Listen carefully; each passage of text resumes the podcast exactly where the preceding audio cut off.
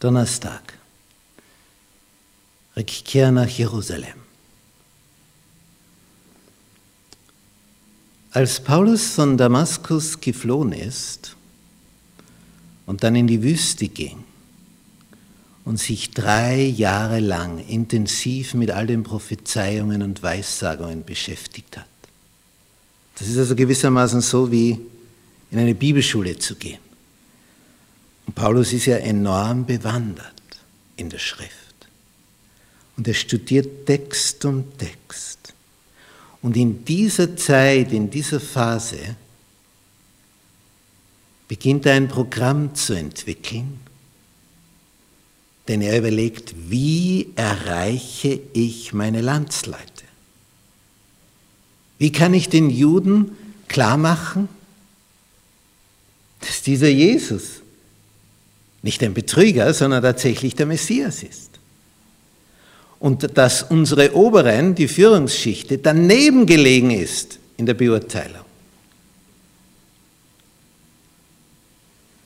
Und dass dieser Hass, der da entgegenschlug, aus dem herauskam, weil sie es nicht wahrhaben wollten, aber insgeheim wussten, er ist der Messias. Und Paulus überlegt in diesen drei Jahren eine Strategie. Wie packe ich das an? Welche Texte nehme ich? Was sind die kräftigsten Beweise? Und was er da drei Jahre lang studiert hat, das tat dann seine Wirkung. Denn er war ja vorher so eine Ausnahmeerscheinung schon gewesen. Im Galaterbrief Kapitel 1 schreibt er, hier in Vers 13, denn ihr habt ja gehört von meinem Leben früher im Judentum, wie ich über die Maßen die Gemeinde Gottes verfolgte und sie zu zerstören suchte. Also das war nicht nur so ein bisschen sich abzureagieren.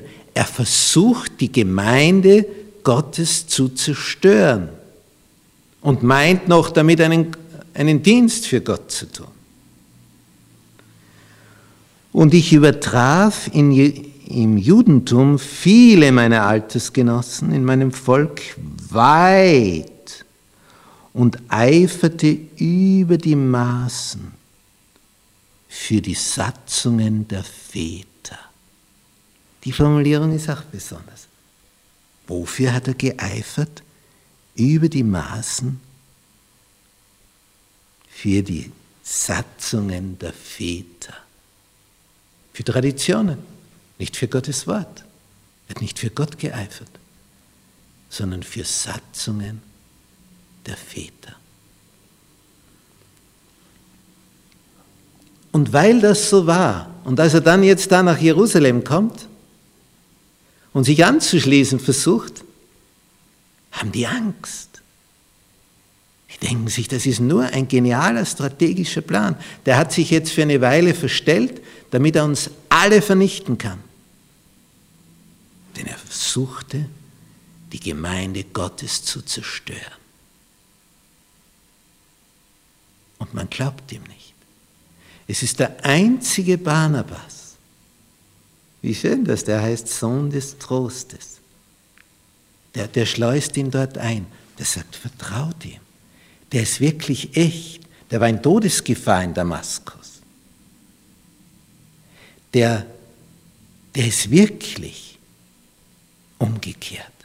Der hat gepredigt in der Synagoge für Jesus, sodass die ihn umbringen wollten. Das hat er nicht zum Spaß gemacht. Das war echt. Und als dann Paulus hier in Jerusalem auch entsprechend predigt und ihn zu töten versuchen, kommt auch dieselbe Reaktion von der jüdischen Seite her.